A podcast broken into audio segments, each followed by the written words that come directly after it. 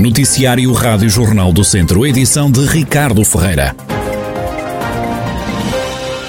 Já arrancou a apanha dos mirtilos na região. Em Mangualda, a campanha teve início há uma semana. Este ano espera-se muito mais produção. Foi o que adiantou à Rádio Jornal do Centro o presidente da COAP, a Cooperativa Agropecuária dos Agricultores de Mangualde, Rui Costa. A perspectiva é muito positiva, quer do ponto de vista da, da quantidade e da qualidade do fruto. Eh, ainda recentemente estivemos com os nossos parceiros da Euroberries eh, a trabalhar as questões comerciais e também daí resultam boas expectativas para a campanha de 2021. Nós este ano eh, perspectivamos, eh, se tudo correr bem, eh, na ordem das 400 toneladas de fruta, o que significa quase mais 100% do que a campanha anterior.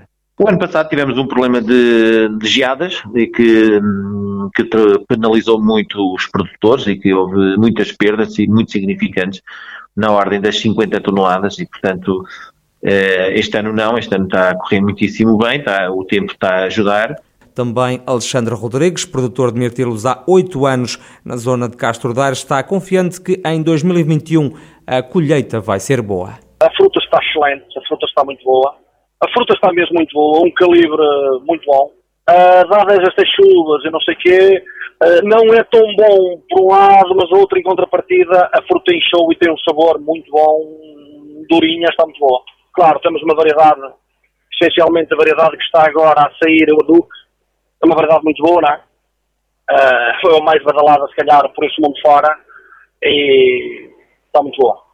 Uh, Arrisco-me a dizer, este ano irei talvez 4 toneladas e meia, foi assim. Será o melhor ano de sempre? Para mim é, para mim é.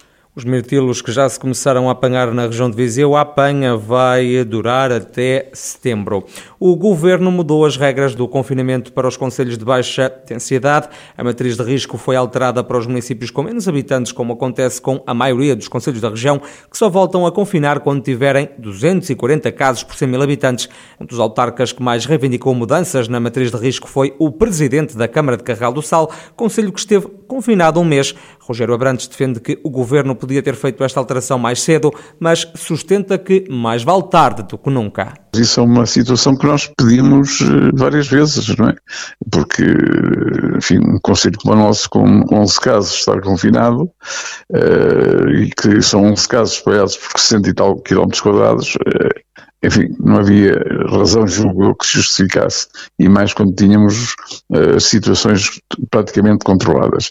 Mas pronto, sinto-me feliz por, por bom, mais tarde que nunca, não é?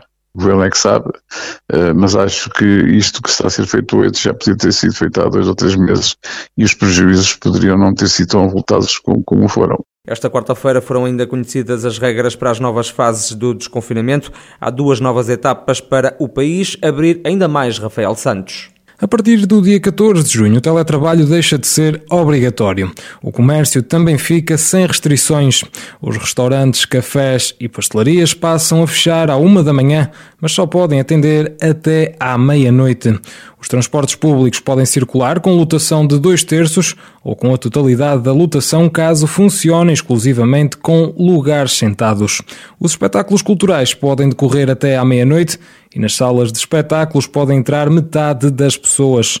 Os recintos desportivos abrem com 33% da lotação e os escalões de formação e modalidades amadoras podem ter público nas bancadas, mas com lugares marcados e regras de distanciamento definidas pela Direção-Geral de Saúde.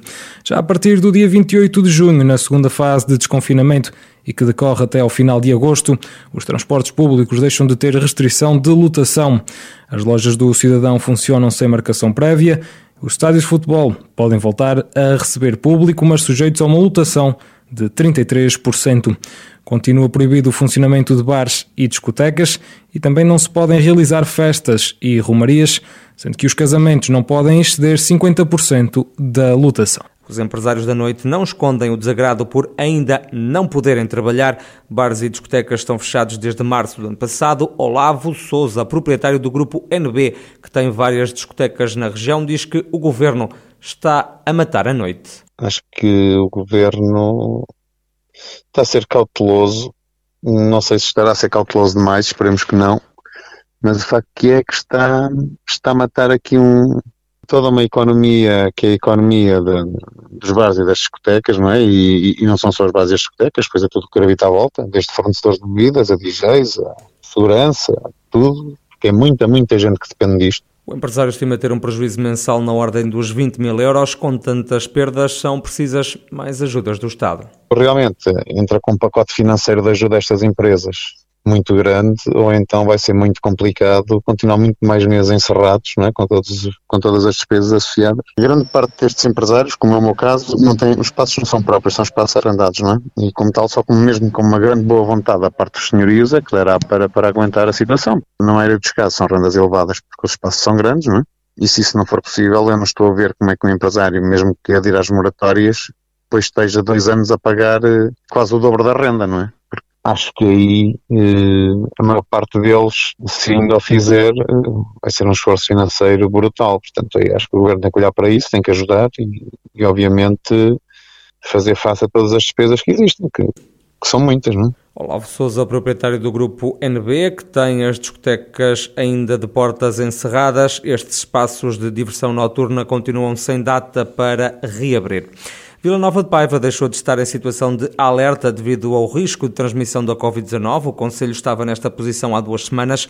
Em declarações à Rádio Jornal do Centro, a vice-presidente da Câmara diz que já esperava esta decisão do Governo. Delfina Gomes está satisfeita, mas apela à população para continuar a cumprir as normas de segurança. Esta questão deixou-nos bastante satisfeitos. Aliás, nós já, já, já esperávamos por ela, não é? Porque também sabíamos bem o número de casos que tínhamos e que, e que já não se justificava estarmos em, em, estado de alerta.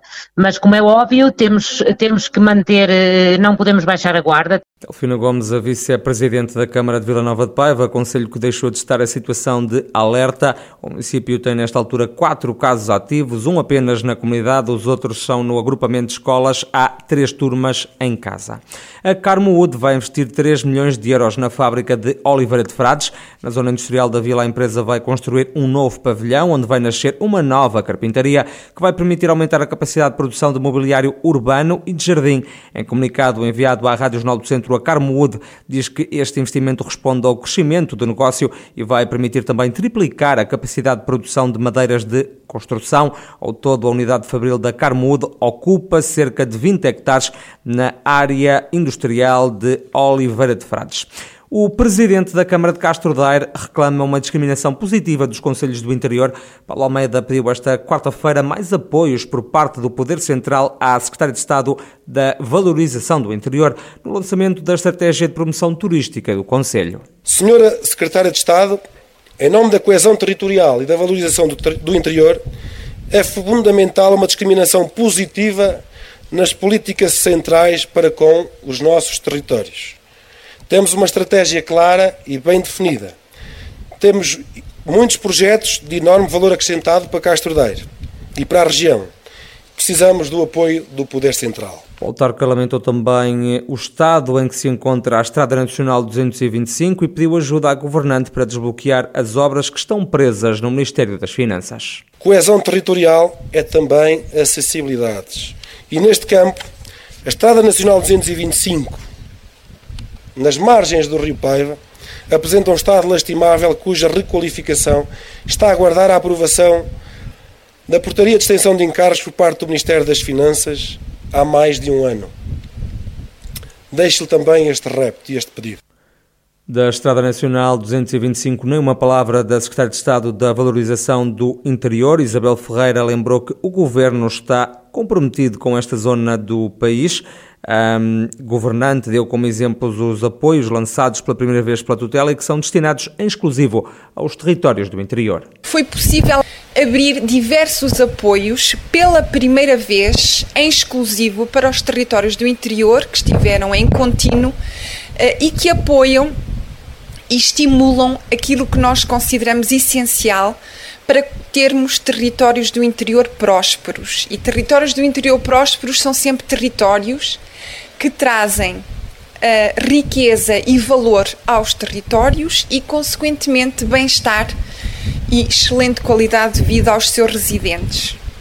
Falo dos apoios ao investimento empresarial ao investimento produtivo inovador e isso é extraordinariamente importante para as dinâmicas de criação de emprego. A Secretária de Estado da Valorização do Interior, Isabel Ferreira, disse ainda que o Governo está sempre disponível para encontrar os recursos necessários para ajudar os conselhos que não estão localizados no litoral do país. E a oposição PS na Câmara de Viseu continua a criticar o uso de glifosato no Conselho. O herbicida estará a ser utilizado, segundo os socialistas, em espaços como o Centro Histórico, a Ecopista e em bairros. O vereador Bailan Tunes lembra que há dois anos propôs o fim da utilização deste herbicida. Em 2019 fiz uma proposta, o Partido Socialista fez uma proposta para se cessar a aplicação de glifosato no Conselho de Viseu.